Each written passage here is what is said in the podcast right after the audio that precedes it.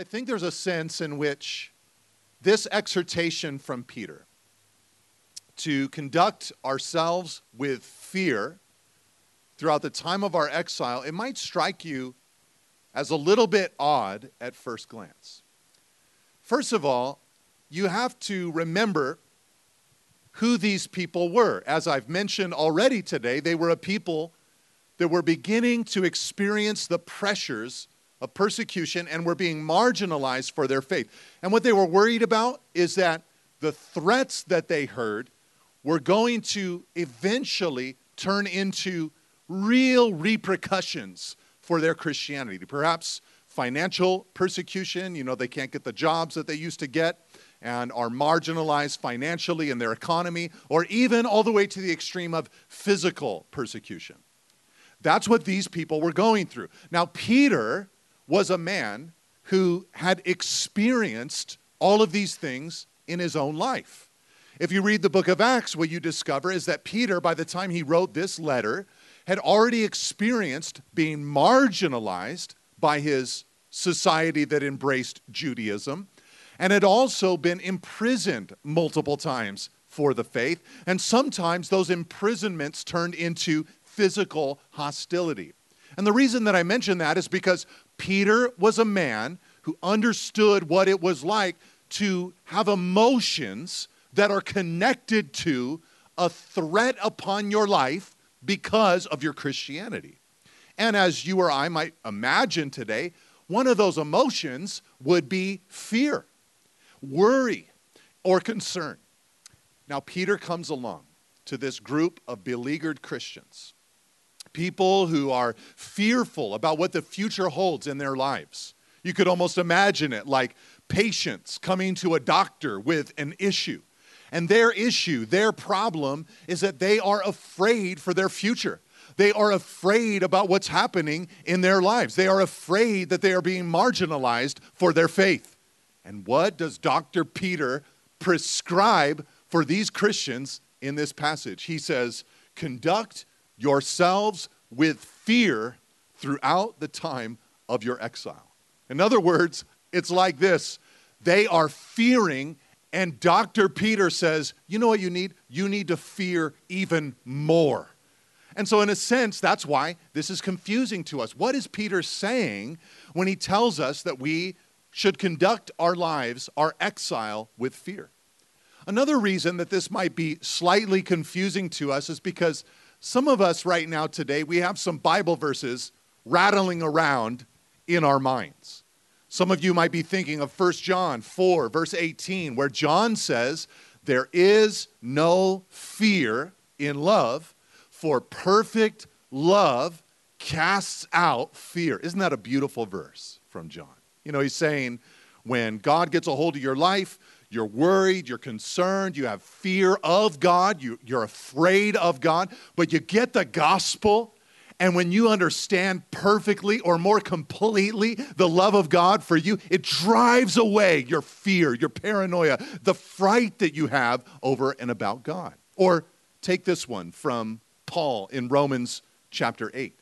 He said, you did not receive the spirit of fear, or excuse me, of slavery, to fall back into fear. So when Peter comes along and says, No, I actually want you to live a life of fear, are these different biblical authors in contradiction of one another? Well, when John and Paul talk about the kind of fear that I just quoted to you, the kind of questions or, or worries that would come up are that you would ask questions like, Am I even saved? You know, I believed in Jesus, I've trusted in Jesus. I have a very marked moment in my life of surrendering myself to Him. I believed in the gospel, but maybe I'm not in. Or you might say, Am I accepted by God? Does He really love me? Does He really care about me? Or am I doing enough for God? Maybe I haven't done enough good things in God's sight to be accepted by Him. These are the kinds of fears that Paul and John have told us the gospel should drive out.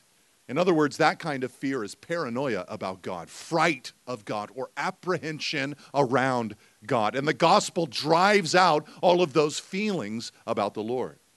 No, Peter is speaking of a different aspect of fear. He's talking about a respect for God, a reverence for God, an awe of who God is. And listen to me now, I think he's also talking about a respect for and a fear, a fright of what sin could do to us if we engaged in it fully. Many believers don't have this perspective, but when you do, you say things like, I want to be holy like my Father in heaven. I don't want anything unclean whatsoever in my life because I know what it could do to me and what it could do to others through me. And I'm careful with temptation because I know that sin could destroy me. When you have this kind of reverence and respect for God in your heart, you'll say with the Apostle Paul, like he said in Philippians chapter 2, that you want to work out your own salvation with fear and with trembling. Maybe a way to illustrate these two sides of fear, the wrong side and the right side, is to remind you of the story of David and Goliath. Don't you love the story of David and Goliath? You know, the, the ultimate underdog moment.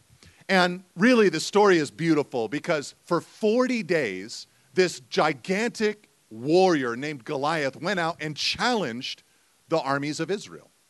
And really, what Goliath was challenging them to was a thing called representative warfare. And what that meant was instead of having a whole army attack a whole other army, they would just send out one warrior from each army and they would battle. And whoever won the battle would be the victor over the entire army. Representative warfare. And so Goliath, the ultimate Philistine warrior, went out every single day for 40 days and said, Give me a man crying out to the armies of Israel. And I always imagine the armies of Israel kind of looking around at each other like, hey, do you, do you hear something? I don't hear anything. Did, did you hear something? I, I, I don't know. Did, I, I, he might be saying something, but I don't know what it was that he said because everyone in Israel was afraid of this giant. What did they have? They had a worry, a concern, a fear, an apprehension, a fright of Goliath. Then came along David. After 40 days, he arrives and he hears the words of Goliath. Same words, but David's interpretation of it was different because he had a fear that was higher than Goliath, a fear of the Lord. And so when he heard Goliath's words, he asked the question Who is this Philistine that is defying the armies of the living God? Now, it's not that David was delusional. It's not that he looked at Goliath and thought, you know, he's like nine and a half feet tall. He weighs like 450 pounds. He could throw my body weight 50 yards. But me, 5'2, 130 pounds, dripping wet, I'm pretty sure I could take him. No, it wasn't that David was delusional about Goliath, it's that he saw the Lord. He had a fear that was higher than Goliath because he revered God. And he felt that somebody needed to do something because God's name was being disrespected in that moment. This is the fear of the Lord. Another way to maybe illustrate the lack of the fear of the Lord is to talk about an event in the life of Peter, the man who wrote the letter that we're studying this morning. You guys remember the infamous episode where the night that Jesus was betrayed, he looked at his disciples after announcing his betrayer and told them, All of you tonight will deny me. And you remember Peter's classic response. He said, Lord, I will never deny you. He looked into his heart and he thought, I'm not susceptible to that temptation. There's no way I could commit that particular sin. And Jesus said, Surely tonight, before the rooster crows twice, you will have denied me three times. And Peter doubled down on his commitment to his own ability. And he said, Even if all of them deny you, I will not deny you. It's just not possible. It's not in my nature, it's not in my DNA. They went to the garden. Jesus went into three hours of prayer and he took Peter and James and John along with him. each hour, Jesus would come and check in on these three disciples that he'd invited into hours of prayer and found them asleep. And you might remember he did not address all three, he addressed Peter. He said to Peter, He said, Could you not watch with me for one hour? The spirit is willing, but the flesh is weak. Watch and pray lest you enter into temptation. You see, Peter, because he had a lack of fear of himself and what he was capable of, he did not pray. If he'd had a fear of the Lord and a fear of what sin could do to his life, he would have been on his knees that very night saying, Oh God, have mercy upon me. My Lord has just told me that I have the capability within to deny him. And I pray that it would not be so. Forgive that part of my heart that would be prone to doing such a thing and deliver my life. But because he had no fear, he was not driven to his knees. Brothers and sisters, the fear of the Lord, the Bible says, is the beginning of wisdom. It is a must in the Christian life. And when it is present, it produces beautiful things. I don't know what your favorite church is in the New Testament. My favorite church is the church in Ephesus. Anybody that's your favorite church? Do you guys even have a favorite? You need to get a favorite church in the New Testament this week. That's your assignment. Find a favorite church in the New Testament. And if you come back next week and you're like, I found it, Nate, it's the church of Laodicea you need to go back and read a little bit more. They were a terrible church. Find a good church. The church in Ephesus is my favorite church. And Paul spent a couple of years there, it tells us in the book of Acts, preaching and teaching and building up disciples. And after two years, this amazing thing happened. There was this demonic activity that God gave them power over, and everybody saw it. And Luke describes what happened to the church in that moment. It says, and the fear of the Lord fell upon them all. The whole church filled with the fear of the Lord. Now, immediately after they experienced the fear of the Lord, what happened was all these new Christians who, in their old lives before they'd known Jesus, had been engaged in something that Luke calls the magic arts or sorcery they took their magic books that Luke calculated as being worth over a million dollars in our modern coinage.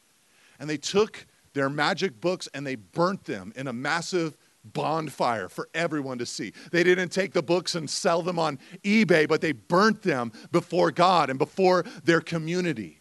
And with that, the word of the Lord, Luke says, began to spread. It was a moment of conviction. It was a moment of consecration. It was a moment where, as the fear of God was upon them, they said, We want to belong to you wholeheartedly.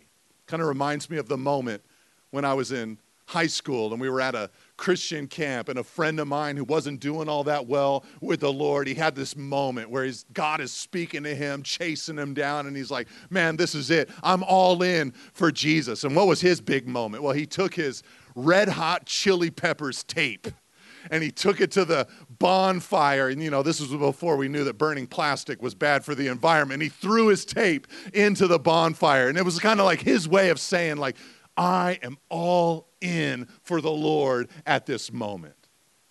The fear of the Lord, it produces beautiful things. You find a congregation filled with dependence upon God. You find worship that is passionate not stirred up by anything external, but internal, because there's a respect and fire for God within and a revived community. So at this point, we might all be saying to ourselves, All right, this sounds great. The fear of the Lord. I should have more of that. Sounds good? And we could kind of conclude the teaching and we could all pack up and we could go get in our cars and we could say to ourselves, you know what? I, I really should have more of that fear of the Lord that Nate was talking about today. That'd be really nice. I don't know how to get it, I don't know where it comes from, but I really want to have more of that fear of the Lord. Well, praise God, the Bible tells us how to actually get it. And I want to show you three things before I let you go today. The first one is found right there in verse 17. He said, and if you call on him as Father who judges impartially according to each one's deeds, conduct yourselves with fear throughout the time of your exile. He talks about God as our Father who judges impartially. The first thing I want you to see about cultivating this healthy fear of the Lord is that you must begin to see God or continue to see God as your Father slash judge, as your Father slash judge. Now, I realize that many of us have had difficulties in even seeing God as our Father. You know, we live in a time where many of us, we've had bad fathers, or absent fathers, or neglectful fathers, or harmful fathers. And so a lot of times Christians have to go through the work of reorienting their minds around the biblical definition of what a father is and look into God's word and see that God is the ultimate father and the rest of us are just playing at it. We're just trying to be imitators of who he is. He's the ultimate and the true father. But some of you might be sitting here today going, okay, Nate, I've done a lot of work to get my mind around the idea of God as my father. And now here you come saying, God is my father slash judge. Thanks a lot. You know, that kind of messes everything all up. But here's the reality when you see God as not only your father, but also as your judge, it cultivates a healthy fear of the Lord. You see, we cannot be so preoccupied with God as Father that we neglect the truth that He is our ultimate judge. In fact, when Jesus taught us to pray, what did He say? He said, Pray like this Our Father in heaven. So there's the Father portion, but then He said, Hallowed be your name. What's the first thing that we want to have happen? We want God's name to be hallowed, honored, esteemed, revered. That's the concept. And part of wanting or seeing God as your father judge is that you merely want to please him. You want your life to be something that is a blessing to him. This is, in fact, or in reality, what a love relationship is.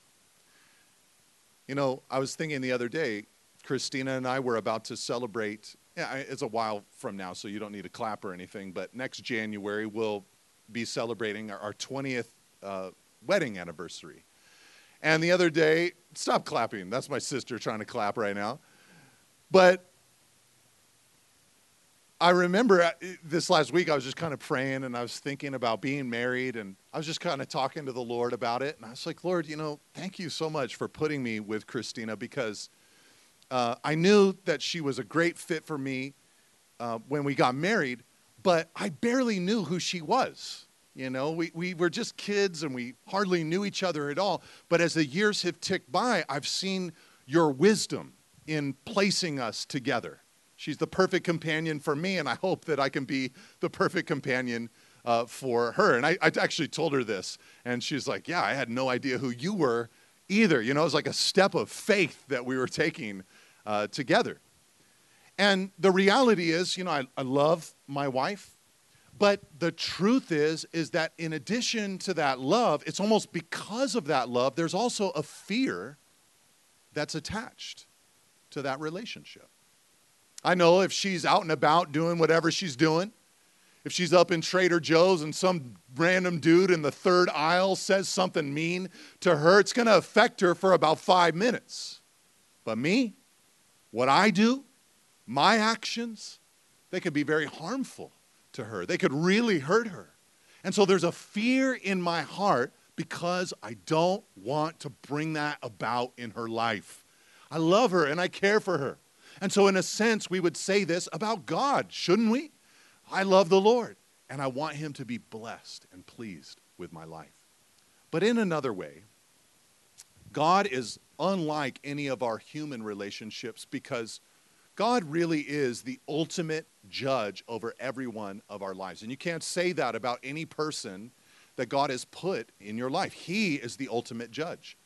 Now, when I say that, what I don't mean is that one day, if you're covered by the blood of Jesus, you'll stand before God and He will look at you and try to make a decision about whether you're in or out of the kingdom. Listen, the good news is if you believed in Jesus, the blood of Christ is transferred to you, his righteousness is deposited into your account, so you stand before God with the righteousness of Christ. And Jesus is like in. He's as in as you could possibly be in. So if you're in Christ, you are in. But the Bible teaches that every one of us will give an account for the way that we lived our lives after we came to Christ in our lives here on earth. Paul says it this way in 2 Corinthians 5:10. He said, "We must all appear before the judgment seat of Christ, so that each one may receive what is due for what he has done in the body, whether good or evil." This knowledge that I will stand before the Lord, or you will stand before the Lord to give an account of the way that you lived your life after you came to Christ, this knowledge should create a reverence for the Lord, a fear of the Lord in our everyday practical lives.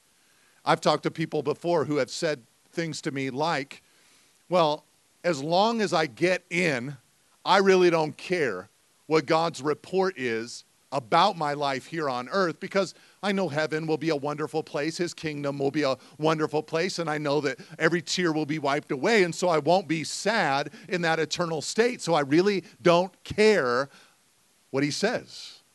And I just look at people like that and say, what does that say of your love for God? If God is saying, this is the kind of life that I want for you, and I will assess your life at the sum total of your life, yet you don't care about what I say of your life. What does it say about your love for the Lord? But I will also remind you the judgment of God is not just an eternal event, but it is an event that we experience in the here and now. And we experience it in the form of the Father's discipline upon our lives. Now, full disclosure this morning, I'm a kid. I was a kid who, when I was growing up in our household, uh, we got spanked. That was part of our discipline process. And, and I will admit, just like I did at the 930 service, that I got spanked less than my sister got spanked. And there she is right there. She got spanked a little bit more than me. She was a rebellious little child. But I got spanked. And I never had the moment where after, you know, getting spanked with a wooden spoon, on my bare bottom, I thought to myself, all right, that was enjoyable. And I got to remember what I did to make this happen in my life because I, I'm going to do this again in the future. No, in my mind, it was, I don't want to have to go through that again. So, whatever I did to get this, I don't want to do that anymore. You see, we don't like discipline when it comes into our lives. And so the fear of the Lord helps us say, how am I supposed to live so that I can kind of beat discipline to the punch? I don't want to have to endure it, so I can just look into His Word, see the life that He's designed for me, and live that life. Because a good and faithful parent will discipline their children. They don't want their kids running out into traffic, harming themselves, so they'll discipline them so that they learn self control and learn when they say, no, stop, they'll stop. So, our Father, He wants us to see Him not just as a father without judgment, but our father judge. Or maybe I could say it like this He's not just our great grandfather in the sky who lets us get away with anything. He's our father who is trying to discipline us for holiness. But a second thing I want you to see about how to develop this fear in your life comes from verse 18. Please look at your Bibles again. He says, knowing that you were ransomed from the futile ways inherited from your fathers. Knowing that you were ransomed from the futile ways inherited from your fathers.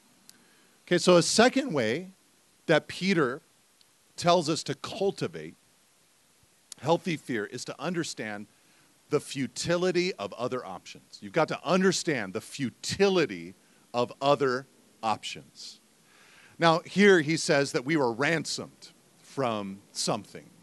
And the way they understood ransom is so much fuller than we un- the way we understand it. When they came to church, they had people in their church who were currently slaves.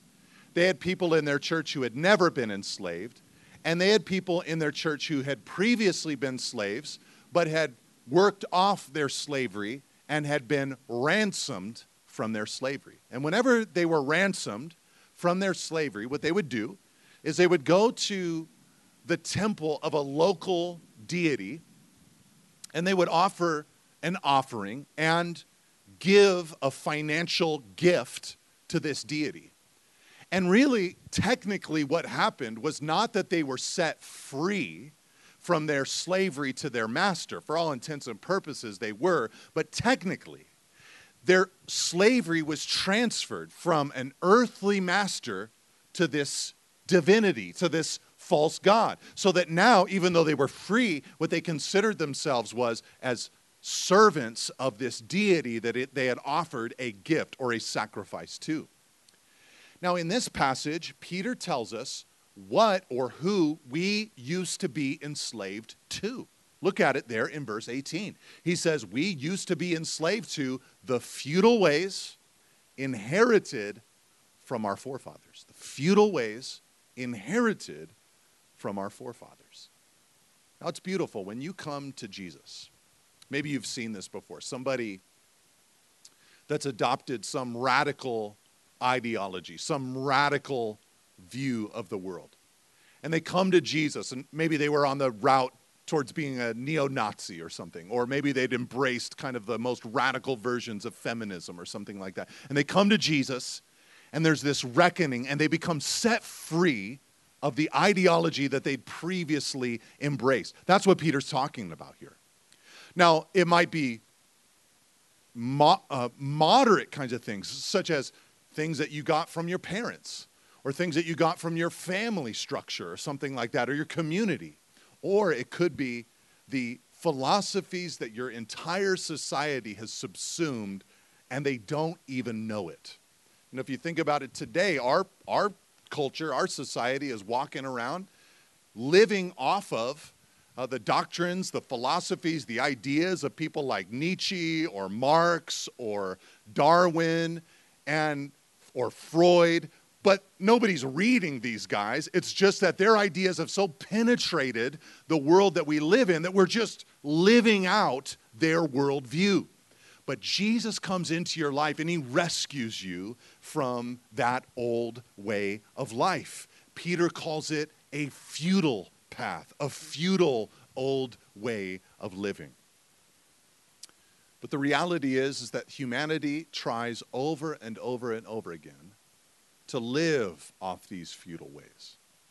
You know, if your car gets near empty at the, in the gas gauge, what do you do? We all go to the gas station and we buy some gas, you know, and it's getting so expensive these days. I am like the crankiest old man when I have to fill up my gas tank. You know, I, have got a one and a half mile commute to the church, so it takes me about a month to empty my gas tank. But Christina, with three teenagers that have life going on, it's like every four and a half days, it feels like we're filling up this gas tank. And when I'm doing it, I'm just so bitter about it. You know, it's just.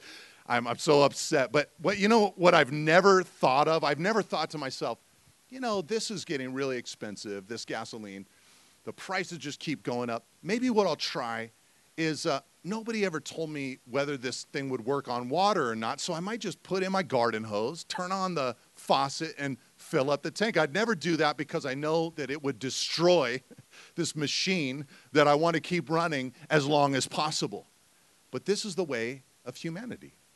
John tells us in 1 John that the way of the world is the lust of the flesh, the lust of the eyes, and the pride of life. Or to put that another way, the desire to feel the desire to have or the desire to be something. And we keep putting these same things into our lives over and over and over again, thinking that they'll lead us to satisfaction. But here, Peter is telling us no, you've been set free from the futile ways that you've inherited from your forefathers like Solomon, who came before us, who experimented with anything and everything he could in his search of satisfaction, had all the money in the world, all the relationships in the world, all the power in the world. He could do whatever he wanted. But the book of Ecclesiastes shows us a man that, that was given over to emptiness until he says in Ecclesiastes 12 13, all has been heard. And the conclusion is this fear God and keep his commandments, for this is the whole duty of man. We've been set free from our futile ways that we've inherited from our fathers. I'm a, I'm a child of the 90s, so I've always got 90s jams, you know, circulating through my mind. And I remember one that came out, Sheryl Crow. If it makes you happy was her lyric. If it makes you happy, it can't be that bad. I don't know why that lyric came into my mind the other day. And the first thought that I honestly had is I thought, Sheryl, have you ever heard of Cheetos? You know, it makes me happy to eat a whole bag of Cheetos, but that's not good for me. And if I live that way day after day after day, it would destroy me. And this is an, an innocuous, innocent little thing. Could you consider the things that I could do that might bring me temporary happiness, but would destroy me, destroy others, destroy my church? No, I've been set free. We've been set free from the futile ways of thinking that our forefathers have tried to give to us. But let me give you one last thing before I let you get out of here that helps us develop a fear of the Lord. It's in the remaining verses, verse 18 through verse 21. Peter has told us that we've been ransomed. Verse 18, not with perishable things such as silver or gold, but with the precious blood of Christ, like that of a lamb without blemish or spot. He was foreknown before the foundation of the world, but was made manifest in the last times for the sake of you, who through him are believers in God, who raised him from the dead and gave him glory, so that your faith and your hope are in God. In this sentence, this long sentence that we don't even have the time to unpack today, Peter is celebrating one beautiful thing the blood of Jesus. And if you want to cultivate a healthy fear of the Lord, you must appreciate the blood of Christ. You must appreciate the blood of Christ. And in this little passage, why was Peter so enamored by Jesus' blood? First of all, he says in verse 18, he's enamored with it because it's so valuable, more precious than gold or silver, even the most precious earthly possessions are nothing compared to the blood of Jesus.